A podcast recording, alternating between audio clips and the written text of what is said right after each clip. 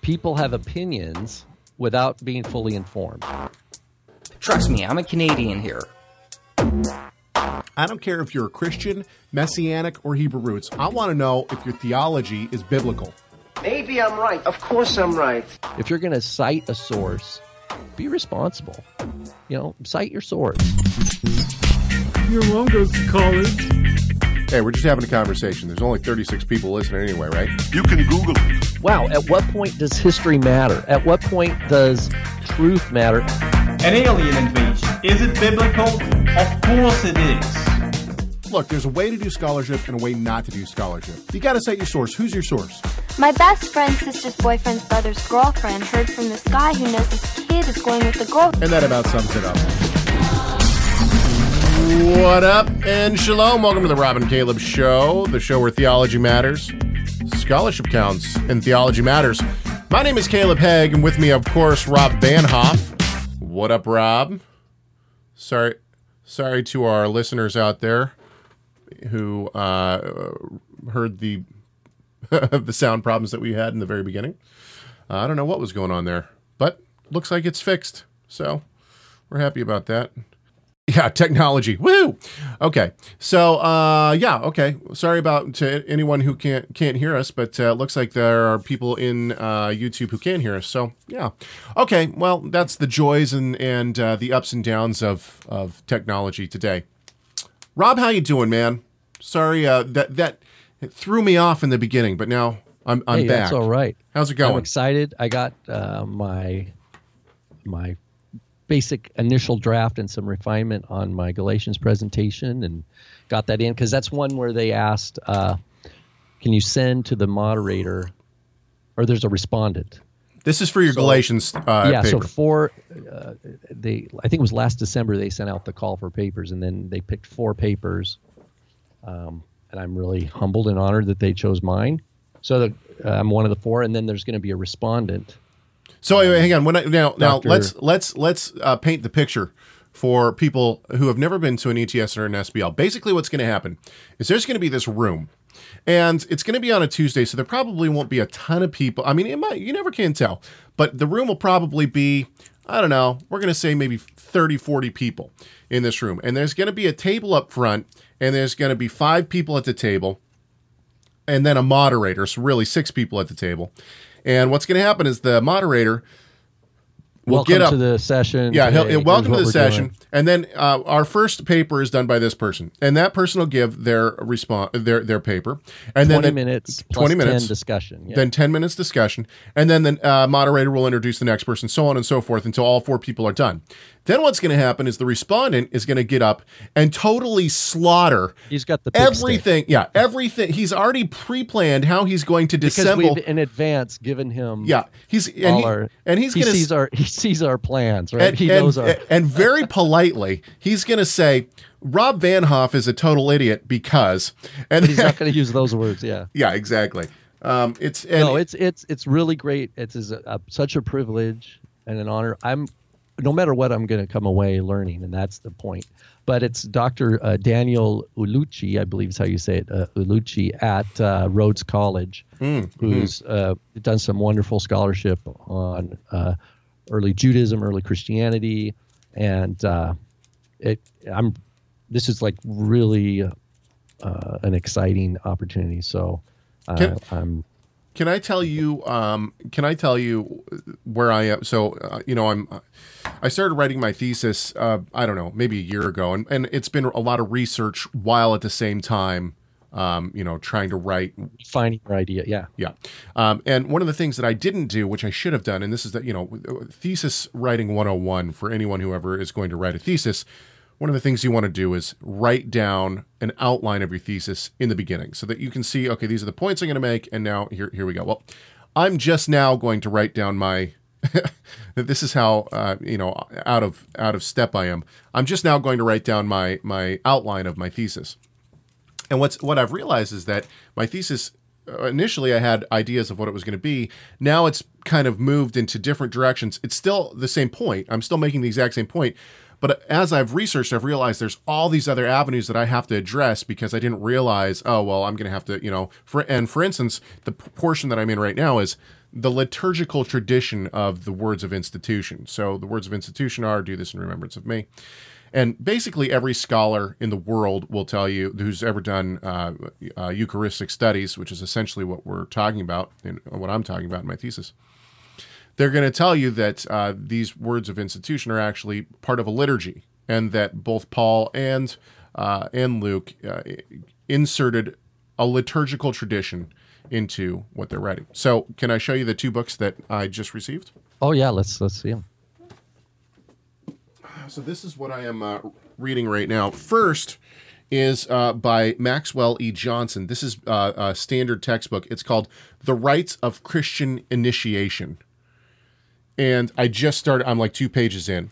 Good size book, and this is really uh, this is really a very interesting.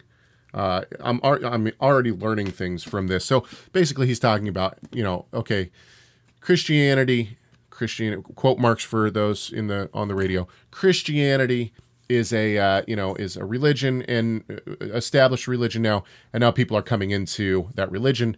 How are they initiated into Christianity? So that's number one. And then this one is really the one that I'm uh, excited for. I had to read Johnson's book, uh, the, the Rites of Christian Initiation, first before I get to this. Johnson uh, co-authored with uh, Paul Bradshaw. Paul Bradshaw is probably one of the leading voices in liturgical studies, Christian liturgical studies, uh, that's alive today. And Is they he at co- Notre Dame?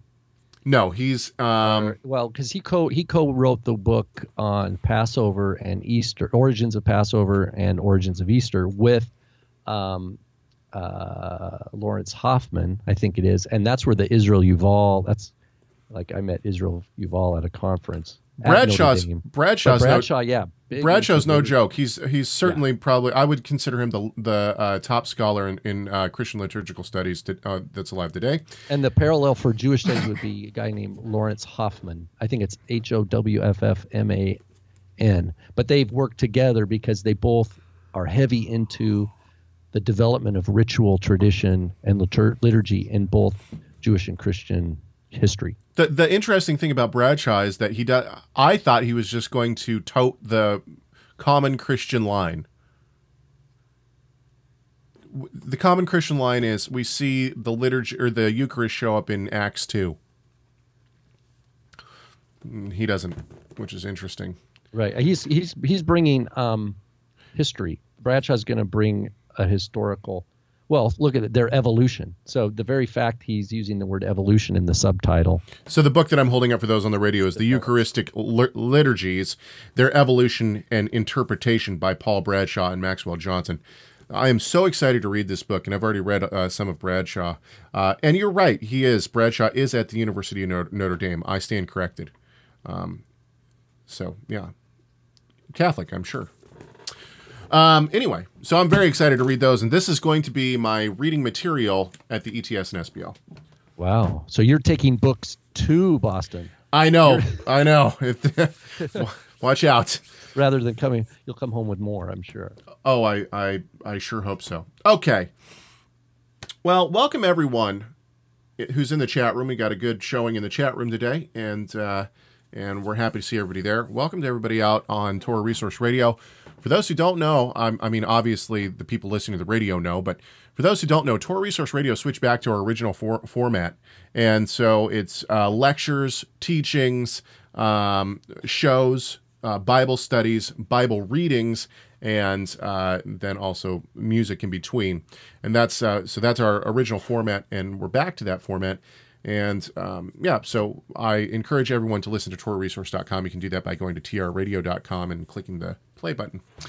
Um, and we're we are working on on reformatting uh, the schedule page and uh, all that kind of stuff. So uh, interesting things to come. And also we're going to uh, redo the app, which we hope to have an initial app out very soon. Um, and I should say that uh, the Rob and Caleb Show is brought to you by TorahResource.com. Torah Resource is a wonderful place to find all sorts of great things. We make every product that we produce we make available for free in some format at some point and um, we run specials all the time on the on the materials that we do actually uh, sell. And so uh, but you can find all sorts of free stuff and free resources at torahresource.com and of course uh, the rob and caleb show is also brought to you by the generous support of our listeners. If you would like to help continue to, uh, the Rob and Caleb show on, you can help us by going to Torah Resource and donating to uh, just pressing the donate button. And if you do that, I would encourage you to put into the notes uh, at checkout that uh, you listen to the Rob and Caleb show. We always really, really, really appreciate hearing uh, from people who uh, listen to the show and uh, you know are benefit from it. So yeah, we we are uh, we're thankful for all of our listeners. What are you looking for over there, Rob? I see you. Uh, No, I'm I'm I'm I got something to cover up part of my monitor just so reduce the the glare. that monitor glare on my eyes. Yeah, it's kind of Okay, let's get to it. Um, let's get straight to it. Well, I think that first of all, what we have to do is we need to address. Oh, I I did not open up my show notes. Um, give me just a second here. what? I know. I'm, as prepared as I am for today, I didn't open up my show notes. Okay, here we go. So, uh, last week we did a show and show 194, and this is show 195 for those, obviously, for those who can count. Um, and as we get to, I don't know if it's going to be till 200, but Caleb is working on a new um, introductory music show starter. That's so right. stay tuned for that. That's right. Now we've uh, we've read things from this uh, this person before. Uh, Manim for Yeshua, one hundred and forty four thousand. Uh, Manim for Yeshua has uh, he he's been upset at us before. He's also agreed with us before, and uh, he kind of skirts the line between loving love and hate. Um, and speaking of love and hate, uh, for those who would like to, you can uh, give us a call, tell us how much you love us or hate us. You can do that at 253 465 3205. That's our comment line. It's just a, a recording. Um, so yeah, call us and tell tell us what you think. So this this person Manim for Yeshua, he left a, a comment on show 140 uh, I'm sorry, sorry, one- 194 rather. And this is what he said. He said, uh, "What caused?"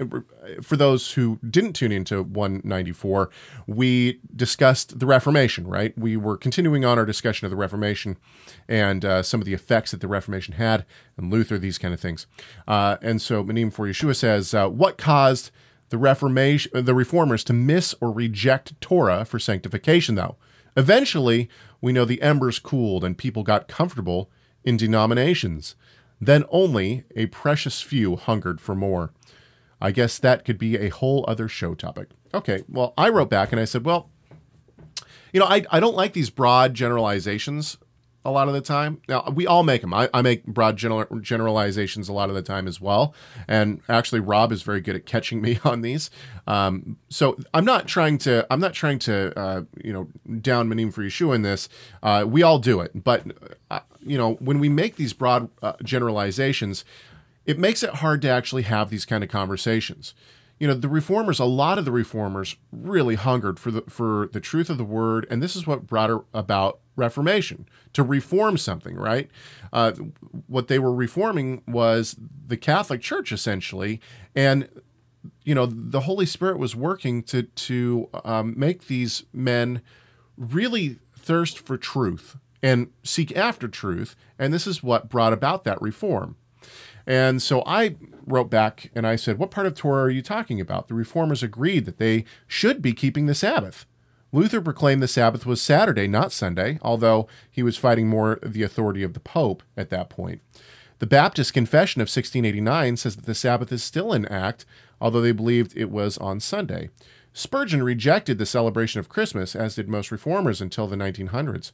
And all of the reformers agreed that we should love the Lord our God with all our heart and love our neighbor as ourselves. I reject the idea that the reformers, or even many within the modern Christian church, have rejected the Torah. They have rejected parts of it, but as a whole, they keep much of it. Um, I think that one of the things that we're that I'm going to argue today, uh, as we go on in the show, is that the Re- Reformation is still happening today, and that we see a huge part of that within the Torah movement. uh, and that uh, part of the Torah mo- part of the Reformation now is the Torah movement uh, coming along and realizing the part of uh, the Reformation of sanctification, what sanctification is. So we're moving on into other things. The unfortunate part is that that pendulum has swung now uh, in terms of some of the aspects of you know uh, the doctrines of grace and whatnot, which we're going to talk about here with our movie review in just a few moments. And so, uh, Minim for Yeshua wrote back, and this is this is really the the comment that we're trying to get here, get to here. He says, so I asked him what part of the Torah. He says the part of the Torah that sticks out the most. They never wore fringes, ate kosher, put any special emphasis on selling in the land of Israel or its agricultural shemitah. Uh, I'm sorry, settling in the land of Israel or its agriculturist shemitah years. Kept a 50 year Yovel. Kept the Moedim, circumcised, blew shofar, pr- pr- uh, prayed or hoped for the rebuilding of the temporal mikdash. Observed nidah. That's the purification for women. I'm not sure how they would do that uh, with no temple standing. Grew out their beards as a matter of obligation for men, which uh, there was a discussion on this, and uh, I think that this is this cannot be proven from Torah. Anyway, wore tef, uh, tefillin, etc., and a bunch more slipped my mind, which, while not as all important as love uh, of God and neighbor as oneself, are definitely Torah. If Shabbat was mutable enough to change to a Sunday, and in modern churches to forget about entirely, it manifestly was never that essential in the first place. There's about 613 of them, give or take. And if this is the reckoning of Torah, then they have not been Torah observant. Let us not even get into the oral Torah, rabbinic whole, but the rabbinic uh, rabbinic whole, but dot dot dot. There is something I'm beginning to hate about Torah resource, and that is the Tor- that Torah observance can be virtually 100% whitewashed of its characteristically Jewish form and still be Torah observance just as well. I'm sorry, but that's just hateful. To me, that is dumbfounding and increasingly offensive, and I'm not even Jewish myself. Okay, so this last part is what wow. I, re- I, I I appreciate that he had the, you know, I mean, he's like, hey, I'm going to be bold. I'm just going to say what I feel. You know, that's important. Yeah, you know, uh, one of the things that I've realized in the past, uh, uh, you know, there's been things going on that we don't share on the show and uh, won't share on the show. Um, but uh, th- there's been one thing that I've realized is that hu- humans, including myself, humans naturally, and I think Paul taught this too, naturally we have feelings. And these feelings, they don't matter. Your feelings don't matter if your feelings don't go with what the scriptures say, your feelings don't matter. What matters is the scriptures. You know, if you think that uh, one thing is one way, but Caleb, or, how do you feel about that? no, no, I get it. I know what you mean. Uh, but okay, so let's uh, let's look at what uh, what he says. There's uh, oh, hang on just a sec. In the chat room, somebody says, "What's the symbol on Caleb's shirt?" Tetragrammaton. No, it is not. It is Yeshua, and this is a shirt from one of our sponsors, Yeshua Shirts. What? Yeshua YeshuaShirts.com. Go to Yeshua YeshuaShirts.com and buy all your merchandise that says Yeshua on it, so that you too can start a conversation. Okay, Men, women, children, and even hoodies and hats now. that's right. That's right. Okay, so uh, let's go back. I want to read this one more time. There's something I'm beginning to hate about Torah resource, and that is the Torah observance can be virtually 100% whitewashed of its characteristically Jewish form. There is nothing characteristically Jewish about the Torah. You're right. I don't think that the Torah is Jewish at all. I think it's 100% not Jewish. It was given to the Jewish people. And what was it given to the Jewish people to do? Not to be theirs only, not for them to keep and have them have it be theirs, but to take to the nations, to give to the nations so that they could see the Messiah Yeshua through it.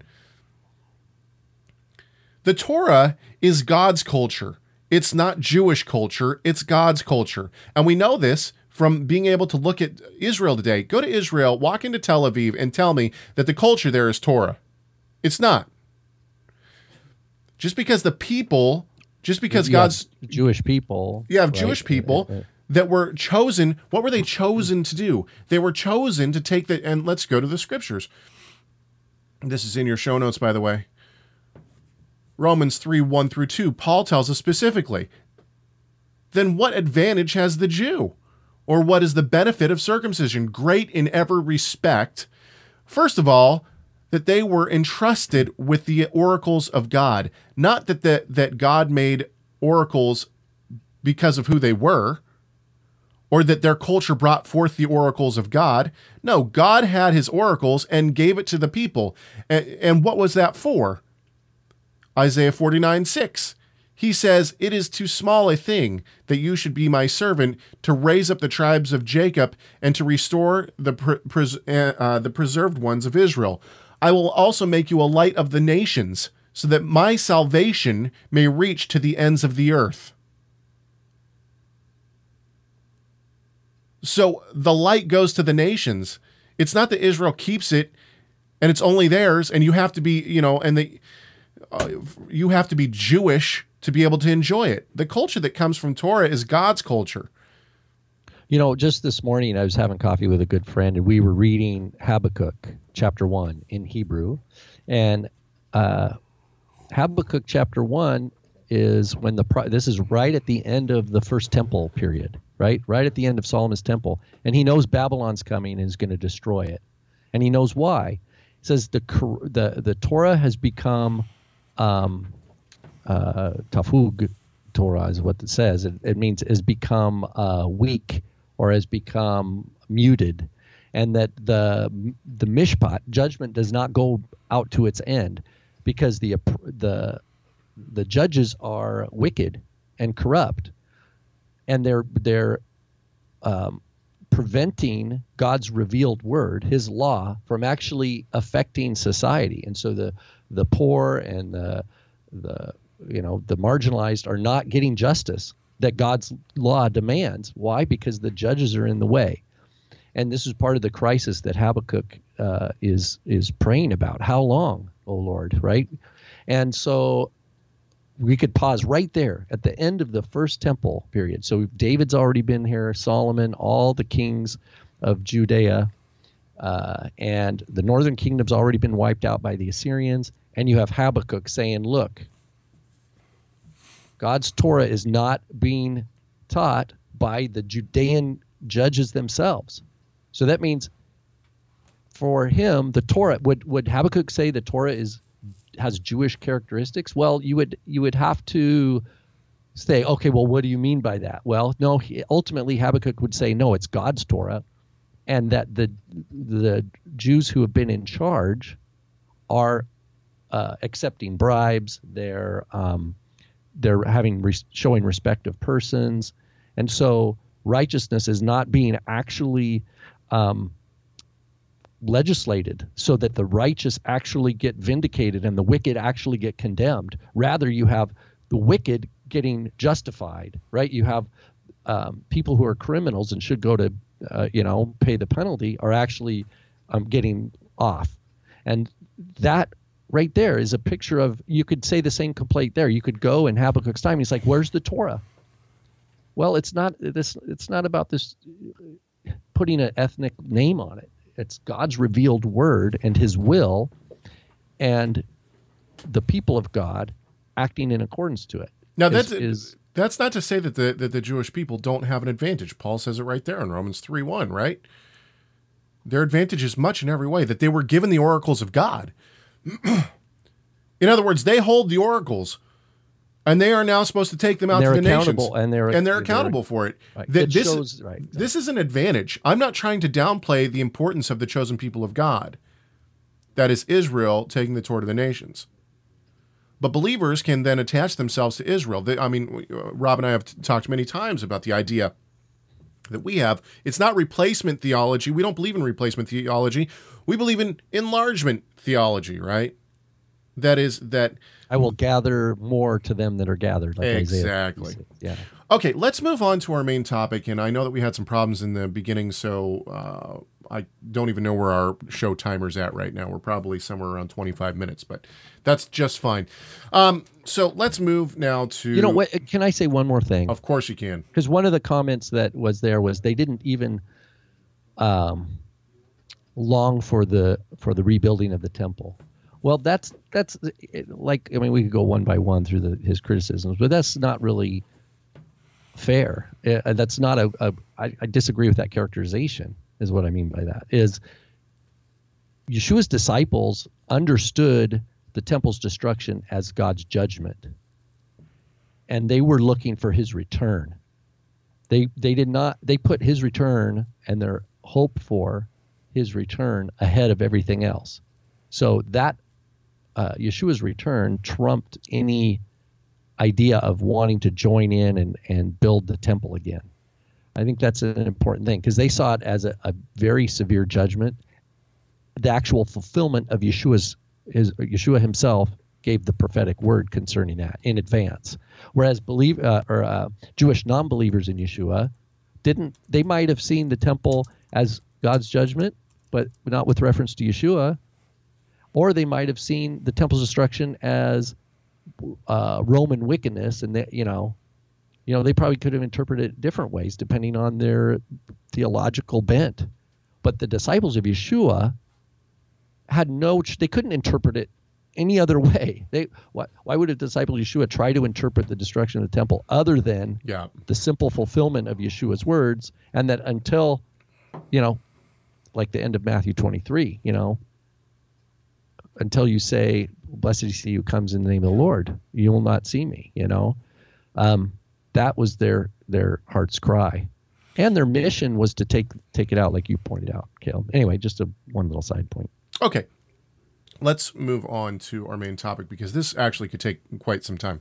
There's a uh, a filmmaker named Les, and I'm going to butcher his last name, and I apologize to the to uh, to Les for this. His last name I think is Lanphere, Lanphere, Lanphere. I don't know. Um, he's a filmmaker, and uh, he's also a Calvinist, and he uh, embarked on a project. I believe it was crowdfunded. Yeah, it was Kickstarter. They had like a if you watch to the end, more Kickstarter, and then they have it even Oh, really? more Kickstarter. Yeah, so Kickstarter was a big So uh, so great. They put it. They uh, organizing They tool. put it up on Kickstarter, and this is how he funded this documentary. The documentary was is called Calvinist, and it is now available. And for those who receive our show notes, uh, it's in um, uh, a link to this is in your show notes. Um, and if you uh, if you don't subscribe to our show notes, which you should do by going to TorahResource.com, hovering over the radio tab, and going down to the Rob and Caleb Show, and then there's a sign up form on there to receive our show notes. But if you don't, you can just put in Calvinist movie into a Google search and you will find it right away. Um, and so uh, Rob and I both watched it this this week. Uh, I watched it essentially uh, one and a half times. I kind of went through it a second time. Um, and so we wanted to talk about this. this is a uh, an interesting. Uh, I think it's. Uh, I mean, initial thoughts. Let me let me just say this. There is no doubt that Les is a professional at what he does. This movie is incredibly well done. Oh yeah, well, agreed. Yeah, Uh, the the uh, editing, the cinematography, the uh, uh, uh, everything about it. The, the anim- audio, the music was well done. Everything. the J J something. I don't. Sorry, I don't remember the name. even their performers. Um, uh, you know, I, I watched a behind the scenes thing on uh, their cello player who came in and donated the time to and the and the performance. She was fantastic, uh, and I've you know I've played the cello for thirty years, and and uh, she was she's no joke. Uh, You know, they they did very they did very well. Uh, The production of this movie is. Uh, I, I have not seen a better documentary uh, about anything Christian. I don't think ever it, it, it really was that well done. It- it- he's certainly a professional. Um, and so just for the production value alone, uh, whether or not, you know, and once, for those who might not know, Rob and I hold to the doctrines of grace, which is often called Calvinism. Um, and I, I accept that. I, I, I accept that term. I'm a five point Calvinist. Uh, this is, for those who don't know, within the Messianic and the Hebrew roots movement, we are like the the odd guys out right now. There's a growing number of people within uh, within the Torah movement that are coming to uh, believe in the doctrines of grace, and um, and I think that that's that's excellent. Uh, but within the Messianic, the Hebrew roots movement, we are certainly the minority, big time minority. Um, so whether or not you agree with the doctrines of grace or not, this movie is certainly worth watching. And um, I've I went and I took the time to look at a review. I, this is also in your show notes, a review by Dr. Flowers, who is an ex-Calvinist, um, and he reviewed this movie as well. Interesting review. The review itself was very interesting. Uh, it seems like he got stuck kind of in a rut uh, and spent uh, a significant port, about 25 minutes of his time was dedicated to his idea that that Les was, whether he knew it or not, was attempting to um, paint Arminian theology subtly. He was subtly trying to paint Arminian theology as um, these people who are have bad theology and don't really, uh, uh, you know, they're they're which it was so subtle that I would have never thought that. I, uh, you know, I see what he's, I see his points now that he brings them up. Um, but, um, yeah. Anyway, so let's get into this a little bit. Overall, I mean, I'll tell you right off the bat, and this is a little backwards from what we normally do with movie reviews. What Rob and I normally do with re- movie reviews is we'll talk about everything, and then we'll, um, and then we'll, then we'll give you our our final rating of what we think it, it was. I'm going to do it differently. I'm going to give you the initial rating at the beginning, and the reason why is because basically what what I'm going to say about this film is I thought this was like an A and a straight A.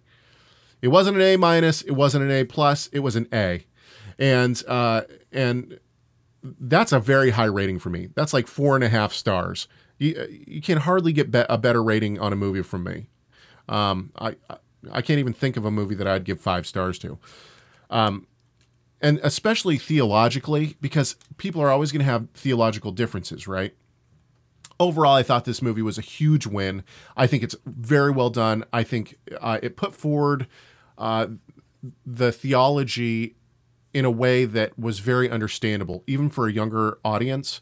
And uh, and and on all of these levels, I thought it was excellent. And I would encourage anyone, whether you believe in the doctrines of grace or not, to take a look at this movie. I, th- I think it's it's really uh, uh, it's a win.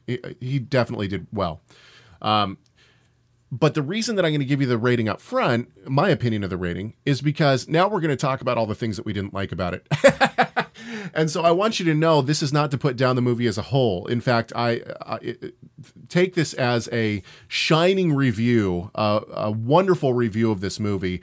I highly recommend buying it. I think that uh, congregations could watch it together. I think that it's I think it's a, it's very worth the money to rent and or buy. I bought it, and I would encourage other people to do the same. That's my review of the movie. Mm. What about you, Rob? What do you think? I liked the movie. I would probably give it. I would say a B plus or maybe an A minus. Okay. I agree concerning production value and the music and the sound editing um, and the the graphics. Right, they did a great job. They went to multiple locations to yeah. reach a diverse audience of, uh, you know, they, as we know, they didn't they didn't. Uh, I don't think they they didn't really interview any Arminians, but they did show clips, for example, of Joel Osteen and Kenneth Copeland, and I'm trying to remember if there are others. Rob Bell. Rob Bell um, Brian McLaren. And this is so this okay. So wait, hang did, on, just like no, but those were not those weren't direct interviews. Those were clips, clips. from produced uh, products from those different. and this ministries. this is actually uh, Dr. Flowers' criticism of it is that his biggest criticism in the whole thing wasn't. I mean, obviously he's an, he holds Arminian theology, so he doesn't agree with this, you know, and I'm sure he has other teachings on why Arminian theology he, is right. Yeah, he doesn't like the way they characterized Arminian. Uh, well, what he says is, uh, you know, you got these guys like Rob Bell. I mean, this doesn't care, you know, like this strawman. Yeah, yeah, this right. is not this is not representation of good uh, Arminian theology. Is, is his also they portrayed Arminianism as a step back to medieval Catholic Catholic theology, right? They basically said you Arminians are really like Catholics, and in not in that short of a bite, but they said basically that's what he was trying to do, um, even though maybe he hadn't thought it through. So, um, so Maybe he had thought it through. yeah, that, that's true too. I mean, honestly, where does the idea of our, I mean, he correlates, he he shows why. I, I mean, very briefly, but I think he shows why he believes that. Right. Where did the So here, Reformation let me, come let me continue with my, Yeah, my ahead. review. If so, we're we might show it uh, to a group of people, and if we do, we would probably skip parts. Parts or Uh, part? Part. Oh well, I don't know. I'd have to watch it again to to to remember. But there are parts I think that are valuable. There are parts where they cite the scripture.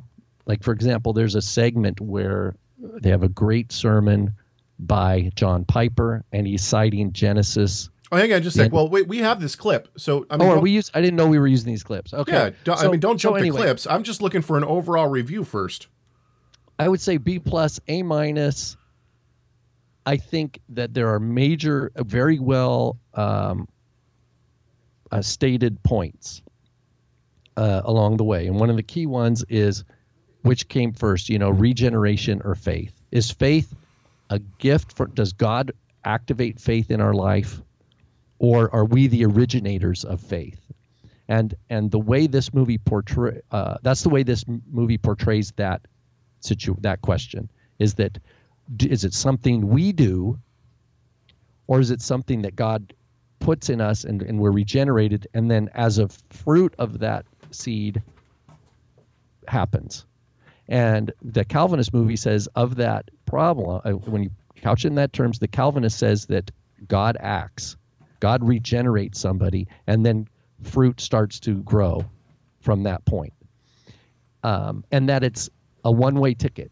I, I mean, it's one of the one, the rapper Shai Linne is on there, and he says, without he explicitly says this is without the permission of the person. God doesn't consult just and the like is likened to Lazarus, just like Yeshua didn't consult with Lazarus to get his permission to raise him from the dead that that is the important model. And and um, now it might be that like dr flowers will disagree with that characterization. He says oh you're mischaracterizing Arminianism well maybe that is the case in his eyes but i think that to me there's i, I can't dismiss that uh, picture. So that that point comes along strong and the future of the one torah movement in my pers- in my opinion is going to be built off that conviction. If someone does not have that core conviction that righteousness is by faith, and that faith is is the fruit of the regeneration of God by the power of his, his will, by the power of the Holy Spirit, and through the preaching of who Yeshua is, the preaching of the gospel,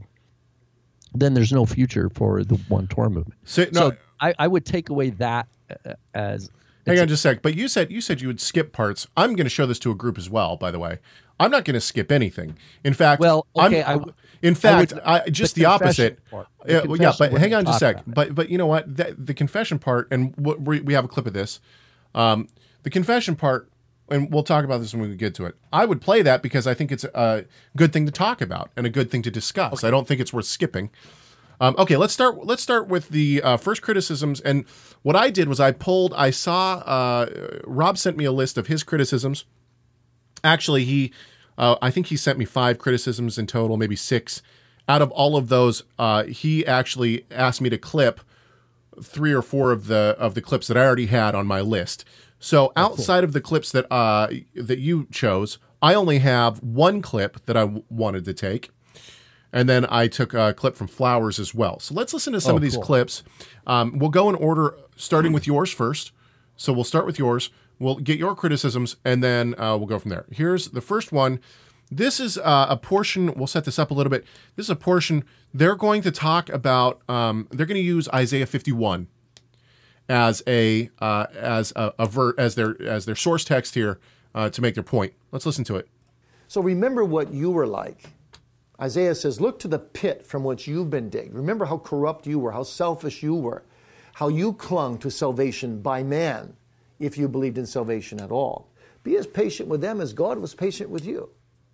Okay, so what's your criticism of this? Why why do Oh, you why okay, do you you find know, this? sadly, I, I norm, you know, I'm big on sight and sources, and obviously we know this is in the. I can tell you where it is in the movie.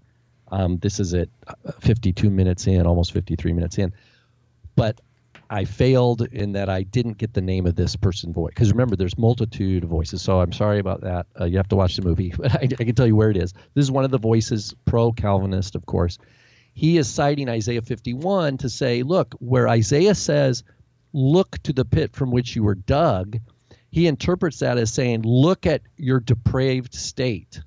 Acknowledge your depraved state and that how you were trying to earn your own righteousness, and now you're not there anymore. Um, and so this is a complete misreading and misapplication of Isaiah 51. Um, and that stuck out. And I'm like, why would he even do that? That lessens the movie to me. It totally lessened the movie. And uh, this is, if you look at Isaiah 51, he says, Look to me, you who pursue righteousness, who seek the Lord. Look to the rock from which you were hewn, to the quarry from which you were dug. So the rock and the quarry. And then it says, Look to Abraham your father and to Sarah who gave birth to you in pain. It's a poem. He was he was one, and I called him. I blessed him and multiplied him. Indeed, the Lord will comfort Zion. He will comfort all her waste places. Her wilderness will be like Eden, her desert like the garden of the Lord. Joy and gladness will be found in her, thanksgiving and sound of a melody. Okay, this is about God's promise to Abraham and trusting in God's promise. Looking to the rock means looking to Abraham. Looking to the the pit means look to Sarah, meaning it's not it's not a picture of look at how depraved you are. It's look he, he says look at how I chose one person and I have a plan and trust me. Right? That's the message here. It's not one of depravity. I I don't see Isaiah 51 1 through 3 in any way like the way you'd you if you wanted to quote Isaiah, you'd go to later in I think is it 59. My righteousness was as filthy rags or something like that. You know, go to one where it actually means that. So that was a what I would consider a, a An error in, in a misdirect. Yeah, I think there's way better passages. I think he. I hope he hasn't preached that message out of Isaiah 51. I just can't see it in there. If if I'm wrong, send me a note. Let me know if you think I if I'm crazy. But I do not see total depravity um, in Isaiah 51 one through three. I, I just, I agree with you. it's not there. The next clip that we're going to play is, is of Piper. Now, um, they didn't. I can. I bet I can tell what happened. Maybe I'm wrong on this, and I, I have no knowledge of this whatsoever. This is just my my daydreams getting away with me. Uh, I, I Piper was not in this movie except for clips of him uh, preaching Oh, and as a younger man too, And and, as as, an old. They had him young and, and old. Yeah. And uh, you know, one of the things that they're saying now, I think I take a little bit different um, take on this. I, I went back and I watched it probably four four times, and I tried to get some of the context of this as well to to see if we could really see what the what the movie was trying to say about this clip. Um, I have a feeling that Piper was probably too busy or unable to give an an actual interview. Uh, Piper is looked at as as one of the heroes of the uh, what is it, young, restless, and reform movement, um, and you know a lot of people in this movie, and th- at this point in the movie, at this point in the documentary, all these people are saying, you know, uh, he has multiple clips in a row of, oh, you know, Piper, Piper, Piper, Piper. I listened to Piper, and and you know, uh, he was he was uh, you know he was it was like radically new from everybody else, and all that, you know. So they're really trying to show how John Piper was this uh, was this voice that really kind of sparked uh, an insurgence of of people coming to Calvinistic theology. I think you took this different than me.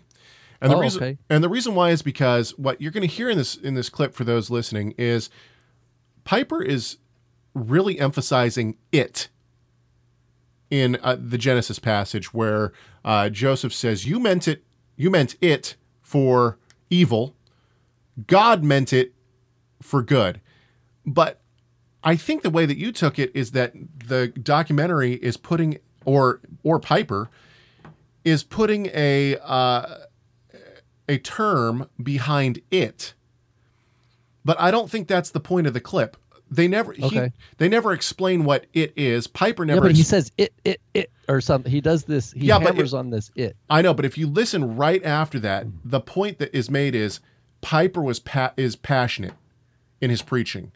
This is a point where he gets really passionate about it. We don't know what he's pr- preaching on.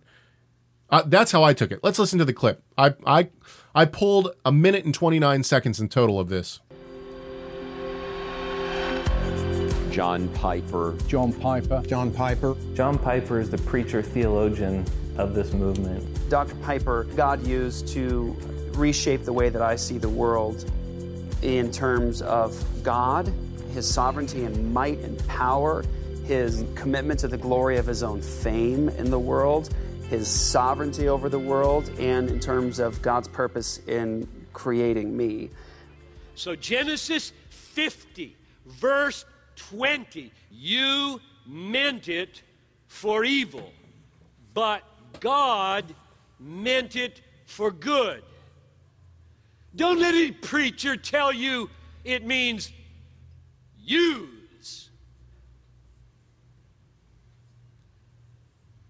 As if you're going to get God off the hook for meaning it.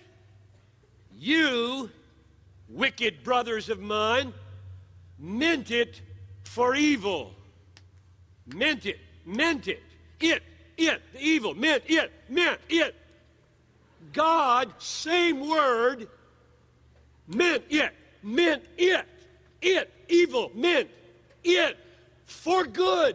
That's, I could just go home now. What draws people is his passion. Okay, see, so now they go into his passion. They never explain what he's preaching about there. That's how I took it. Oh well, I I'm taking it there. This is uh, an advocacy for sovereignty. Now I- you're right. I, I- agree with you. They did not pause and then say, "This is he's preaching." Hear him preach about the sovereignty of God using Exodus or, or uh, Genesis 50 verse 20. You're right. Uh, uh, that fair enough. He didn't. They didn't actually say that. They're bringing about his passion. So, you know, I would. But you I could would, be right. Maybe maybe that's what Piper was preaching on. if because this would be a good verse to do that with. But my point is, he's the way he's reading it. The word "it" makes it sound like it's the same thing, and there were two different intentions on it. And that's, I don't read that. Uh, that's not really the way it sounds to me. And again, I'll, I'm giving you my opinion, and if you think I'm crazy, then let me know. But if you look at the Hebrew, and because he's saying same word, and it's true that the word lachashov, to consider, to think, um, is used. It's not the word use, and he makes that point, and that's correct. God used evil to do good. That's not what he's saying. So, or that's not what uh, Piper is saying. If you hear a preacher saying God used evil to accomplish good, don't believe him. I agree with Piper on that. That's that's true. It's the it it it thing that I got because it says vatem hashavtem alai ra'ah. You reckoned concerning me evil. You thought evil about me. That's literally the first phrase. You thought evil about me. There's no it. There's no there's no direct object. The direct object is in the second phrase. Elohim chashava letova.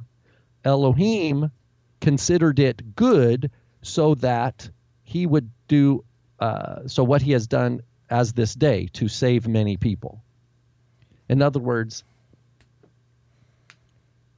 God was going to deliver people, and He was going to use Joseph to do it. That in is, yeah. In other words, that's you, what's you, going to happen. You threw me into a pit because because uh, because you, You hated, hated me. me. But God had you throw me into a pit to save. There's a larger Everyone. kind of story here. So maybe I'm maybe I'm right. Of course I'm right. No, you know, I could totally be misunderstanding Dr. Piper here. I think he is passionate. I think he's got a great passion. I've been blessed by his passion, even last year in San Antonio in his Yeah. preaching on purity of heart. Um, I would just, I, I didn't, the way he was going, it, it, it, back and forth there, to me, Missed the mark. just kind of distracted and it and it sounded kind of confusing. Um, That's You know- that's all I have to say there. Can we pause for a second? You referenced my my uh, one of our sound clips, and we've we've had several criticisms. You know, one of the things about this show when when people, I think a lot of people don't realize we take criticism extremely uh, seriously.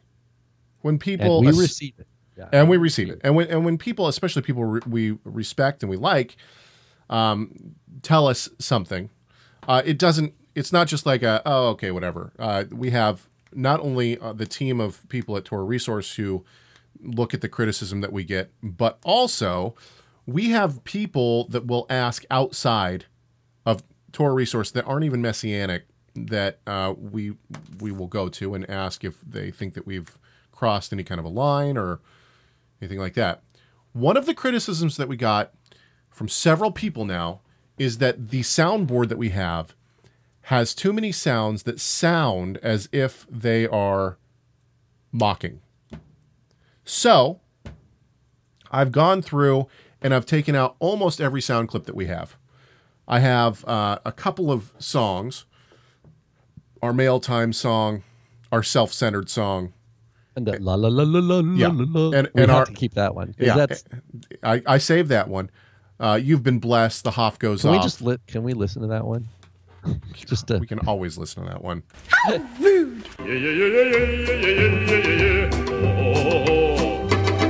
Why do you hate the Rob and Caleb show?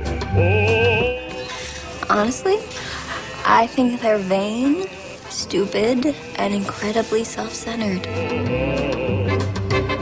I, I only saved two voice clips in total. Uh, I took every other voice clip out, and I'll I'll show you why I saved the two. I didn't think that. I mean, yeah. Here's here's the two voice clips that I saved. Yeah, well, you know, that's just like uh, your opinion, man. And then also, I can't believe we already discussed this! those are the two audio clips or the voice clips I saved. Besides that, everything is sound effects. I got a harp. I can have suspenseful music. Anyway, so I don't even have the clip anymore that you referenced. Let's Okay, keep going. good, good. Okay. Um, there's there's a couple of there's a couple of clips uh, that we have left from from what you pulled. Here's one. Uh, now I can't remember what clip this is. This is one of two clips. Let's take a listen and, and then we'll discuss it. we need a, a reformation in, in terms of ecclesiology. Um, when we see younger people that are, are very much interested in listening to reformed preachers, you know, on YouTube, sitting in a coffee shop on the Lord's Day, and they're not immersed into the life of a local church, they're not under authority in a local church, but they call themselves reformed. They call themselves, you know, a Calvinist. I don't. Okay, hang on just a second. I want to pause right there. Now you wanted me to clip this, I think, because of the phrase Lord's Day. They're sitting Well, on. that- in parallel with the other one where they talk about the Lord's Day is it's coming across that the Lord's Day and they say from Sunday to Sunday. So the idea of someone in a coffee shop watching a preaching on a YouTube on the Lord's Day is and they want to call themselves reform, they're taking issue with that person. Right? That's that's what I took away from that. Um, did, did you take away something different from that clip? Well, you know, honestly, when it comes to Christianity, I just expect that, um, you know, in mainstream Christian, now this is starting to change. We're starting to see a change. People are coming back to the truth of, of a uh, Saturday Shabbat and keeping that Saturday Shabbat, right? We see people coming out of Christianity and not out of Christianity. I shouldn't even say out of Christianity. That's not even a good representation. We see people within Christianity coming to the belief that the Sabbath should be kept and that we should keep it on a Saturday. But as a whole, and especially among mainstream Christian preachers, um, you know, I, it's just assumed that God changed the Sabbath to Sunday. Right. And therefore, they call it the Lord's Day, and therefore, this is what they're going to refer to. No, uh, you know, I, I expect that from Christianity, and therefore, I I expect it. I would expect it in something like this. So therefore, it didn't. I mean, it bothers me obviously that. Uh, Did you get the sense that the idea of of being in the coffee shop was a transgression Yes, absolutely. because of because of what day of the week it was? In other words, if they were watching videos and sipping coffee Monday through Saturday, they they wouldn't have a quibble. Yes, but I think the point is not that it's a Sunday Sabbath. I think It's that that's where the gathering of the body is. It's it's that you need to be part of a community, and that you need to be part. And in this case, they're going to say church. What they mean by church in the beginning of this documentary, uh, I think Washer even says. Uh, he says, you know, we have to be careful about how we cla- what we classify as the body of Christ. In other words, the you know the ecclesia is what he's talking about. What is church? In other words, is what he's saying. Now, what is so hard hitting about this is that you're right. Washer's comment after this has to be taken into consideration. And boy, is this a uh, this is a bold, bold statement from Washer. Listen to what he says. Now I'm going to rewind this a little bit so we get this other guy coming into Washer's statement. Themselves reformed. They call themselves, you know, a Calvinist. I don't care if you're hearing the greatest preachers in the world every day on YouTube. I don't care if you're giving your body to be burned or offering everything you have to the poor. If you are not a viable, serving, dedicated, devoted member to a visible local church, you are outside of the will of God. Oh, some pretty intense words. That here's the thing: is that I mean, and this could be probably be a show in and of itself. Do we agree with Washer on this? Because you know what, a piece of me has to say yes, I agree with Paul Washer on this, and the reason why is because Yeshua says, "I will build my ecclesia." Now, as quickly as I say that, we got people in the chat room, we got people, you know, all over the the nation and outside of the nation that are in remote places. They don't have a community, a viable community around them. And I don't think that a community necessarily means a, ch- uh, you know, a, a little white church with a steeple and you got to go into your church every Sunday. No, no, no. A community could be your family with another family sitting down and studying the word every week, right? We don't have a we don't have a definition of what a community is. But one of the things that we do see, and this happens even, you know, one, uh, Beit Hillel, the congregation I go to, they're very leery about broadcasting the service on the internet. And the reason why is because they don't want people to get comfortable with the idea that this is my community. I can sit in my bed on Shabbat and I can I can watch online and I'm part of you know, I'm part of the community. Right. The commu- the ecclesia is not a physical building. It's a network of people. A network uh, it's lives that are tied together, people who will share their deepest struggles with one another, pray and fast for each other. Like, you know what? I'm going to, you know, I'm going to pray let's pray and fast together. Um, someone bringing, hey, my extended family has this kind of uh, just difficult situation, and and we rally together, we pray, we we go help out, we make meals, we you know the it having the the physical meeting is important, but that's not what the ecclesia is, because if you take that building away, this is one thing that my good friend Adam always points out. The, you know what an ecclesia is that if the building's gone, The people are still there. The people are the network of people are still in touch, right? They're still praying for each other. They're still sharing stories. Even if they move, if someone moves, they're still in touch in that relational connection. That is the building of the ecclesia because those are bonds that are going to last, you know, into eternity, right? That's that is the core piece. We're not talking about, like you said, a little white church with the steeple. You know, um, good, good.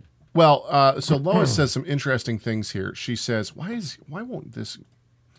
Anyway, okay. Uh, Lois says some interesting things here. She says Washer will not accept donations to his ministry if you aren't first tithing to a local fellowship. That's interesting. And she also says, not according to Washer, home churches don't count unless they have a pastor slash authority. Well, you know Wait, what? Did she say according to him or not according? uh, uh, according to Paul Washer, Oh. a home church Hmm. doesn't count unless they have a pastor or authority. I tend to agree with that. Well, they have to have someone who's who's responsible for exegeting the scriptures, And not only that, or but for even being immersed in the Word and making sure, you know, basic basic. but that tends to happen. That tends to happen in home churches. No matter, and I've seen this m- numerous times. If you There's have a, so many home churches that split. Uh, uh, you know, you got people getting together, and then they have a dispute and it splits. If you, know, have two that families happens. that are getting together, what naturally tends to happen, usually, and this isn't across the board, but usually what tends to happen if you have two churches that are or two families that are getting together as a study, both the dads and the families usually tend to take up that leadership role, right? And they're seen as the leaders. I mean, even you know, I have a, a Bible study uh, that that uh, I started with a couple of guys, and from the very beginning, what we did was we established the authority of that Bible study. That was the very first thing we did. There's three of us. Now, now there's other people who have come to the Bible study, but essentially, uh, us the the three guys who got together and just you know, we established uh, some ground rules, and and that's how how it goes. Hmm. So I, I tend to agree with Washer on this. I think we need to be careful. Uh, you know, obviously there's people, there are circumstances, but I, th- I think that if you don't have a community and you're in a place where there isn't a, a viable community, you should be actively trying to. eh, The, even before the internet, this this same thing happened, right?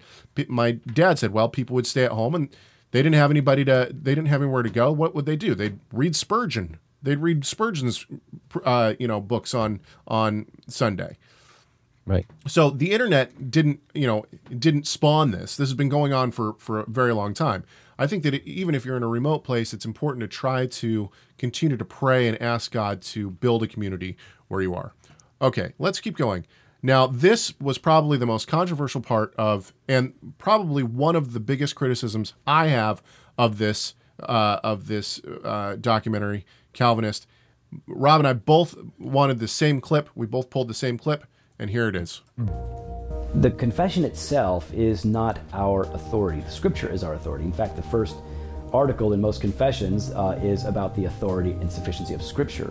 While those confessions are not the standard, they represent the life and labor of believers who were filled with the Spirit of God, who spent their lives poring over this book. And so, for someone to toss out the confessions as irrelevant and not necessary is to deny that he has been working in the people of God for 2,000 years. Okay. That So- last argument, you could all you have to do is change it to rabbis and Talmud, and you have the same argument. Well, not only that, but uh, You have oral, oral Torah. the very next You know thing that I mean? they, the very next thing that the film does is cut to somebody who then mentions a bunch of the confessions. But the confessions that they uh, that they mention, none of them are from the past two thousand years. They're from the Reformation. They're from the past 400 Five hundred, yeah, Yeah. four or five hundred years. Yeah. So he says the past 2,000 years. Well, no, a lot of the creeds and a lot of the councils that came from the past 2,000 years are Catholic. And this certainly is one of the the uh, the places where I think that this documentary missed the mark. And Jeff Durbin is the one who made that that comment, that last comment. Jeff Durbin is um, he's he's with uh, Apologia, and uh, he has a, a talk show. And actually, to be honest with you, I think Jeff Durbin is doing some great work for the kingdom. I disagree with him obviously on some things, um, but he's you know he's he's uh, got a ferv- fervor for the word. It felt back to the overall production. It felt like this clip, pardon me, on the confessionals, because it's only it's like a minute and a half to two minutes. It's like it. They had to put it. We want to put something about the confessionals in the movie, and we're not sure where to put it. Yeah. So all of a sudden they put it, and they have this section for the confessionals, and then they're back to, a, a and they're back on a different topic having to do with. Um, It's like the adulterous woman. yeah, We don't know where to put it. Maybe it's at the end of Luke. Maybe it's in Mark. We don't. We don't know. Anyway, it's important. Here's what is important it's important that God's people are immersed in the word and are writing and preaching about it and saying what they believe. Because the guy, I don't, again, forgive me, the, one of the first voices in the confessional segment there is okay, you say Americans all over will say, I believe the Bible. But what do you believe when you say you believe the Bible? What do you believe about the Bible when you say that? And that he says that the confessionals are like staking a, uh, a flag and claiming territory. Say, this is what I mean. And I'm standing by an interpretation and, and I can boil down or codify that interpretation in some sort of text that then we'll have a bunch of people read this text and we all agree. So it's a fruit of preaching and and teaching of God's word and and exegesis, no doubt. But the way it was so narrowly focused that it left out you know all the people like you know what about just the greek language or the hebrew language and all the efforts of god's people to um, learn the languages of the bible better and to learn the history better and to learn um, or missionaries. There's so god works in the building of his ecclesia in all these different realms. And um, i think the uh, teaching and preaching of the word from people who are anchored in the original languages, anchored in the word, is core, and that's that's the good thing behind these confessionals. But the confessional also has to do what, the us versus them. It's like we are this, and we're not like the other guys, right? Like for me, I grew up in this this Lutheran confess. They called it the Lutheran confession. You know, they didn't have the, they didn't even mention the Lutheran confession. Uh, different confessions on this movie, right? Because that's a different strain than than Calvinist. Um, so the by the confession is meant like a doctrinal body of or text. It's text that is put together to say this was is what differentiates us from others, and with if we go back to the bigger picture of always reforming, that we're always learning. We're not going to arrive, but we're always moving forward to be more fruitful. That we can't hold to any any of these things are really temporary traditions of men built on the best efforts of God's people during that time.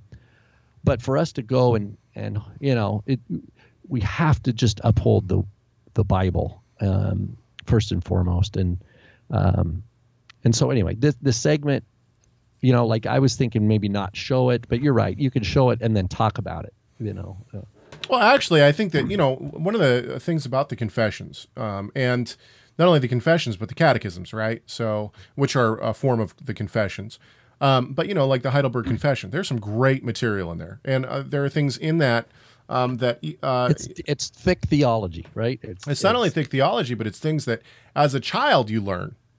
Um, you know, I was I was taught parts of the uh, Westminster Catechism as a, as a young child, as a very young child. You know, maybe six seven years old. Those things still stick in my mind. You know, th- there there are answers to those. So, um, and and good things.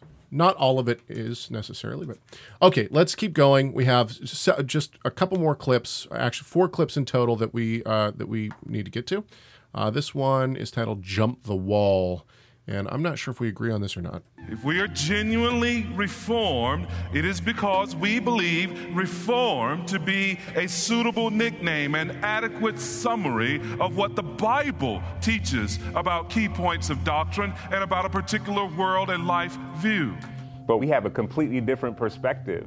We don't have the perspective of, of the majority culture. We're, we're minorities, and um, and the truth is the truth, so we're going to embrace it. But we're also, once we step into the room, we're going to acknowledge that, wait a second, this is not, we're not talking about cultural neutrality here. Like, there's a culture in this room, and, and it's not our culture. So we have to leap over a wall to participate in this room. But we're here. Hi. Hi. you ready? You ready for us? Yeah, I, lo- I, I love that's Linne, who's yeah. a rapper uh, and it, if you listen to his, you know, I'm not, you know, I'm, I don't know much about hip hop. You know, I grew up listening to different style of music, but I've listened to enough of his stuff to hear it is just intense rap, but it's absolutely grounded in scripture. I mean, he's pushing sovereignty of God to prep. You know, he's pushing Tulip almost at, at, every point. It's pretty amazing. It's pretty pretty cool. Um, and he's coming from you know black culture in America, saying, you know, look, we have, um, uh, we're a minority culture, and just like the now forgive me again, I don't know the name of the preacher, African American preacher before that, saying reformed is a shorthand word for, uh, and he says it's an it's an acceptable or adequate. He used the word adequate. I totally agree. It's an adequate shorthand for describing biblical, sound biblical theology. Um, and so the the point here of of these voices from from marginal uh, uh, cultures is that they are saying, look, we we see ourselves as in agreement with what is called core reform uh, tradition, and and we agree that it is the you know the sound approach to reading the scriptures and and to understanding them. However, they're also saying there are cultural differences that we can't ignore, but we are we, we see our unity is going to be big enough to embrace these cultural differences. And the call here is discernment again between the traditions of man and the word of God, right? And and Yeshua has the highest standard for us, right? Yeshua doesn't say, I want you guys to be C plus disciples, right? No, his standard is, is the top standard, is the Torah of the Messiah. That means th- that we aim for accurate, precise differentiation between the Word of God and the tradition of men, and that's that's a super super high calling, and that's the trajectory. That's the star we steer by while we're we're pursuing our well we pursue him and we pursue righteousness in this world is that that's a core differentiation. And other you know in for example in orthodox judaism you don't have that. You don't have that. It's all torah right? You can't you know you're you're no longer orthodox if you start saying well i you know the halakha is a tradition of man and it's not obligatory right if you start saying that well you've just excused yourself from that society. And what I love about Shai Linne's point is that he's saying, look, um, it's a beautiful thing. These are beautiful doctrines, and they unite, and they're they're bigger than any one culture. And so the the elite white guys that European white guys that were some of the original voices of this need to uh, continue to be reformed too right? And and and start to discern baggage that doesn't belong as part of that reform thing. And so when his perspective is coming in as a minority, he says there's a, a bit of a wall there that they have to jump over. Um, and it, it could be because there's a sense of maybe uh, numbness, maybe on the on that. And and so I don't know, Caleb. What do you what are your thoughts? You know, I I I listened to it twice because uh, the first time I listened to it, I thought I took the take that you you took. The second time I listened to it, I wondered if what he's really talking about is the minority of being reform in general, as opposed to Arminian. In other words, when we're in a room, oh, the room is part predominantly Arminian. We have a wall to jump over in terms of reform theology just to be able to be a part of the conversation. So oh, because he said that he he t- they talked about social injustice. The whole setup with the diamond was Yeah. that that there was th- that social injustice had even been expressed within Reformed tradition, and how Yeah. that's a tradition of man that needs to be weeded out. And so No, I I, ta- I I think you you might be right, and and since you took that take on it, I think that's uh, I think you're probably right. Okay, let's move on. Let's keep going to the next uh, next clip. The most important thing we can do in our lives is to fulfill the purpose for which we were created, which is to worship God. When We gather on the Lord's Day, Sunday after Sunday. We seek to worship Him in accordance with His Word. And that means that everything that we do finds a positive warrant in the Word of God, either through command or example or principle. Uh, that we want our worship to be radically biblical. I agree with everything he said, except he's. We see the institution of that Lord's Day kind of thing, and that is part of the tradition of man that has not yet fully been discerned in, in the circles that produce this movie. They're going to come up. If you mentioned, well, what about Shabbat? They're going to. It's almost absolutely predictable play by play what they're going to say, right? I mean, it's it's there's a programmed response that is going to be extra biblical, and they might cite, oh, well, in Revelation he says, you know, and I was on the Lord's Day, or in Acts 16 it said, you know, on the Lord's or the first day of the week, you know, and it's like, uh, really? So, again, I think that there's a lot of good stuff here to build with within one Torah, whatever we call that. Um, but I think there we're going to see these things that pop out to us that a person who's let's say just coming from a mega church and they watch this movie and they're super excited and they go to the cage stage. I, I do. Oh, that was something I really appreciated. That was one of the best parts. They did spend time on what they call the the, The cage stage. Cage stage. Yeah, and how it's like once a person. I've been in that uh, stage. yeah, convicted concerning the the doctrines of grace, they need to be caged for a couple of years while they, you know, prevented from hammering other people with it. Because they're overly zealous, you know. All these guys are. I remember when I was in the cage stage. I remember when I was in. So I, I really appreciated how there was a laughing at themselves, and uh, Okay, hang, hang on though, because uh, going back to this clip on worship, you know, one of the things that I I appreciate about this documentary, and one of the things that I appreciate about what the, one of the things that they showed, and you know, they have Summer White uh, in in the uh, you know as one of the people talking, and for those who I've don't never know, listened. She does a podcast, right, or something. yeah, I've never the she, Sheologians instead of theo- theologians, theologians, it's Sheologians. um, Oh, yeah. And uh, they, the, one I listened to, she was like, "We put the her in hermeneutics." Um, Yes, I like. I like um, you know, it's already. it's James White's daughter, and uh, oh, I didn't know that. Oh, cool. yeah, and so I mean, she's you know she comes from a, a tradition of, of apologetics. Um, so Summer White, I think she kind of talks about this a little bit too. Is that you know within Christianity, it's like the the younger kids, the younger generation, and the younger pastors, right? This Paul Washer and John Piper, they they come up and they're looking they're not looking for the let's go to church on Sundays and and we'll put in our time and that's it. No, they're looking for 7 day a week relationship with God. And what and what ultimately comes from that is a want to be a want of discipline and a want of of uh, action. A want to, you know, they want to do things for God. And this is essentially where a, a lot of the young, the vibrant youth come into the Calvinistic uh, theology.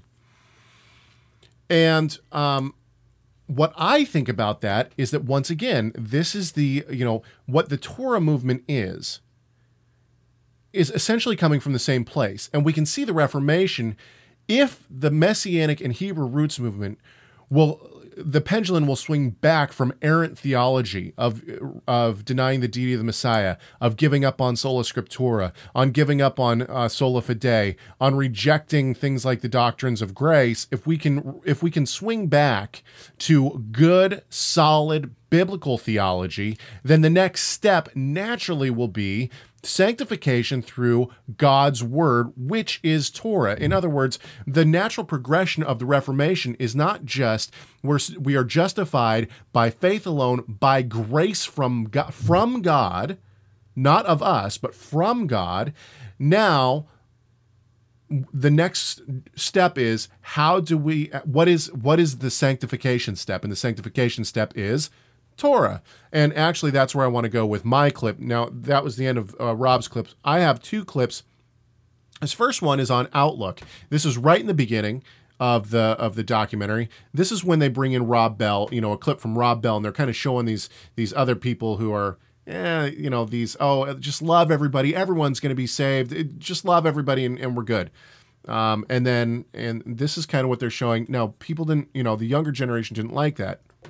They went to the internet to go looking for answers, and they found He's talking about the younger generation when he says they went to the to the internet. internet to go looking for answers, and they found people engaging, interacting. Two alternatives sprang out. The first was the emerging church. They had leaders like Brian McLaren, of course. Brian McLaren, whose theology was, was very liberal, revisionist. I think there's this feeling that in some ways Christianity has been has distorted Jesus and distorted the message of Jesus, and so th- there's a, uh, this sense that boy, we wish we could get to the bottom of what Jesus' message uh, really was about. The idea was if we don't change our theology, then the church is going to be lost. Many in the emerging church were communicating that our biggest problem is that the historic Christian faith is simply outdated. What gets subtly sort of caught and taught is that Jesus rescues you from God. But what kind of God is that that we would need to be rescued That's Rob from Bell. this God. This is why lots of people want nothing to do with the Christian faith. They see it as an endless list of absurdities and inconsistencies, and they say, Why would I ever want to be a part of that? Option one was to say that we've been too dogmatic for too long, and it's time to tear up the foundation and start over from scratch. But there was another option. Okay, so basically what he's setting up here is there's two options. There's we've been too dogmatic. We need to love everybody and let everything go, and we don't need any. You know, there doesn't need to be any real uh, accountability here. And then the other option is reform theology, and this is actually what Fla- Dr. Flowers has a problem with. Um, but what I see, and I actually wrote this down just to try to put my my thoughts um, more into you know i said our, um, one of my criticisms of the movie i would have is that while they do show the, the arminian theology to be one that constantly needs to be worried about am i doing enough? In other words if i don't share the gospel with this person will god you know they could be lost forever. That's on me. You know this person is going to hell because i didn't say the right words or i didn't bring up you know i I brought up Romans instead of Ephesians 2, or, you know, what missteps did I make? So that's kind of one of the worries of, of Arminian theology. And am I doing enough? Can Am I losing my salvation? And, and? I've and I've heard this. No kidding. No kidding. That there's the there's the great bema seat. Have you heard the great bema seat preach? Uh, Mhm. the great bema seat of Christ is the judgment seat. Is when you're a believer and when you go to heaven, God's going to show you all the people that are going to hell because you didn't preach to them. Yeah. And So- you're going to have to stand before the bema seat of God and watch all those souls. So, in other words, your first day in heaven is going to be God whole- showing you yeah. all the places you failed and the eternal consequences of that failure. I'm just like, they use this kind of message to leverage people into like some sort of action. So so the the point of this documentary, I think, is, or one of the points made in this documentary is the view of Calvinism as opposed to that, is that I am free to serve God. In other words, the weight is lifted, and now I serve Him because He saved me. While this is certainly true, there's more to it than this. I don't just serve God because He because He saved me. In other words, I don't love my wife and and I'm not in a constant relationship covenant relationship with my wife just because she you know she said yes or you know put it the other way around. My wife doesn't love me because I saw her and thought ooh yeah uh, you know she's she's good looking. I'm going to pursue her. No that's not that's not how it works. And although God is the one who initiated relationship with me, God is the one who turned me to him. He is the one who did all this. It's because of his grace that I am saved.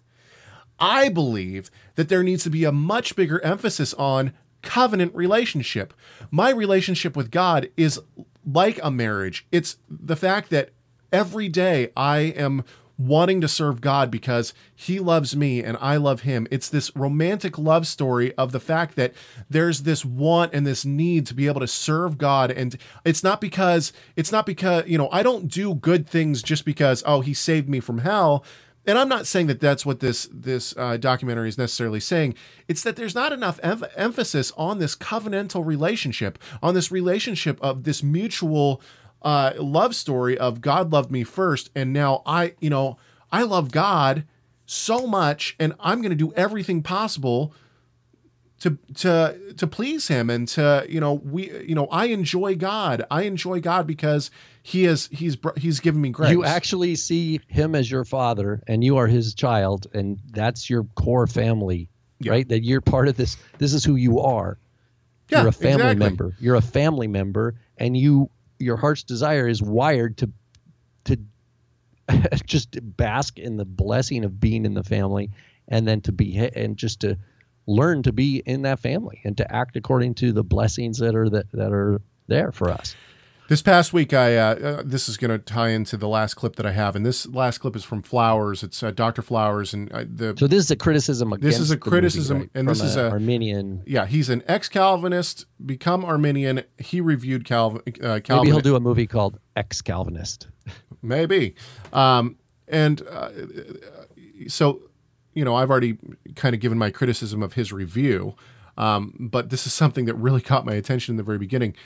Um, this last week, I found out that uh, someone that I know personally, who's been to Beit Hillel before the congregation I go to, um, somebody I've worshipped with, uh, has denied the Messiah and uh, is very, very uh, agitated and fervent in trying to turn people away from Yeshua and saying that uh, Yeshua is a, a, false Messiah, a false prophet, um, and that he's cursed, and anyone who follows him is cursed, and all these things. It was it was a it was a sad thing not only to see him fall away, but to see him now attempt to bring other you know bring other people down with him.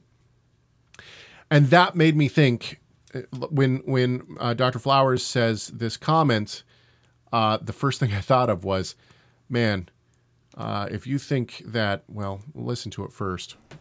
He's giving this didactic teaching. The reason you're not believing is because you have closed your eyes. I apologize. I should also said he's talking about Acts 28, 23 and following when Paul is now uh, trying to the very end of Acts. Yeah. yeah, the very end of Acts. Okay, so that's what he's talking about. This this is what he's referencing here.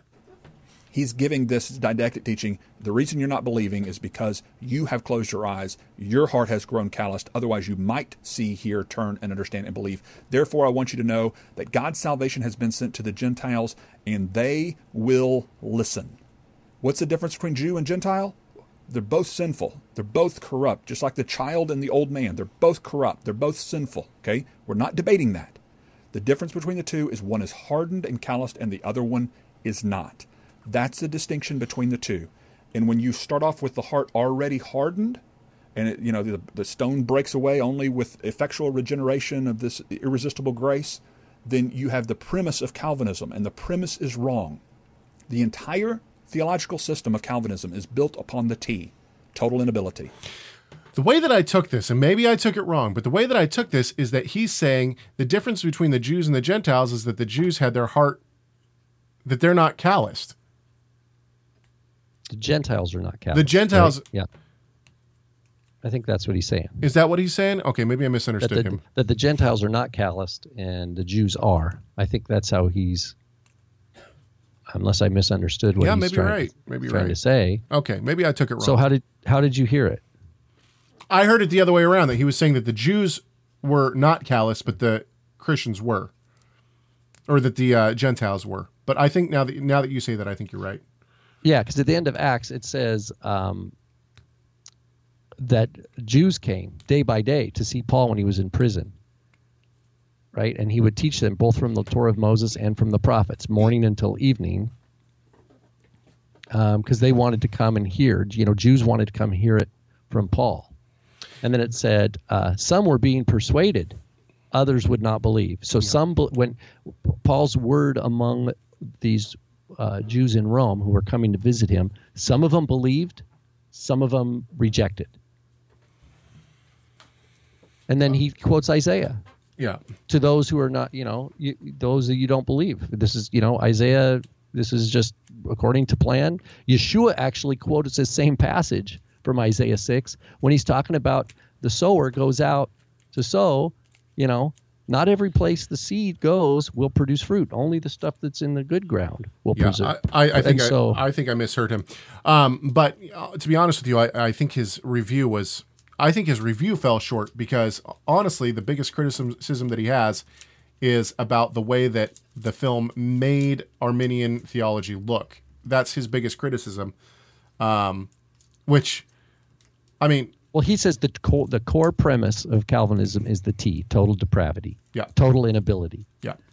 Um, and to me, that's the that's the dead yeah. person. And yeah, exactly. someone I don't remember who it was. I saw it It was really uh, Mangus. Uh, nicely put in our. Mangus. Oh in yeah, our, yeah, uh, yeah, yeah. oh, um, it's Terry. Terry, Terry in our soundboard today, or sound, uh, or what do you call it? Chat what do you call room. it? Chat, Chat room. Thank you. Dead people can't do anything. Just ask one. Yeah. You know, when Paul says you were dead, we were dead in our trespasses and sins. Not one chooses God. Yep. Not one. Okay.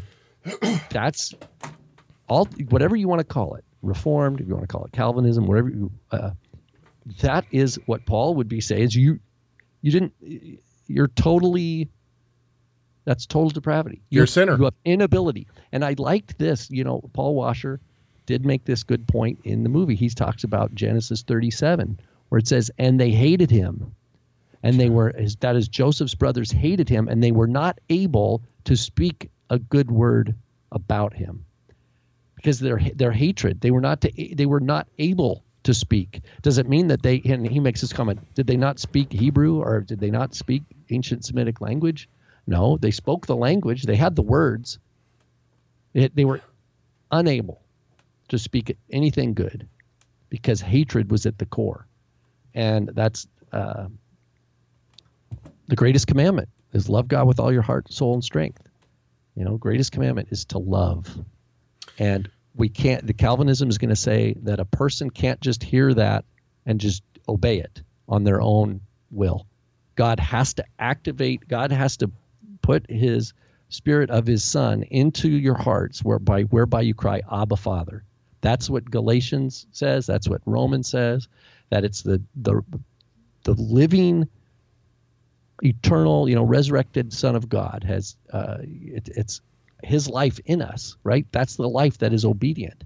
If we don't have that life, you could have the most beautiful religion in this world with the beautiful cathedrals or the beautiful synagogues and the beautiful stained glass windows and you know the be- most beautiful melodies and chanting. But It's if not gonna matter. if you don't if you don't have the living Messiah in you, that's that's all gonna go gonna be gone. Okay, well, uh, once again, I I know that we've we've now taken about an hour to to give our criticism of the movie Calvinist.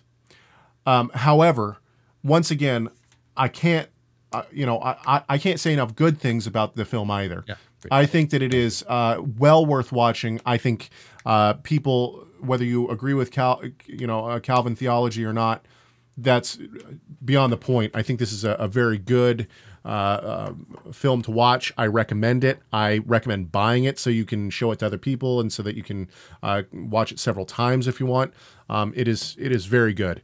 Um, okay, next week we have the week off. And why do we have the week off? We will be uh, sitting in lectures in Providence, Rhode Island uh, for the Evangelical Theological Society, and then we will go to Boston to uh, be at the Society of Biblical Literature. Please pray for us if you uh, remember to. We greatly appreciate any prayers that uh, we get uh, from our listeners. And uh, travel mercies, God's wisdom, step by step. uh, and just the just the conversations that we have. You know, the, some of the world's leading scholars will be there, and um, it'll be just a, a, it's always a blessing, but uh, just the Lord would uh, guide the conversations and the meetups that we have with people. Uh, we're very So are we- excited for it. Are we back then for the 22nd? Are we going to try to do a show on the day before Thanksgiving?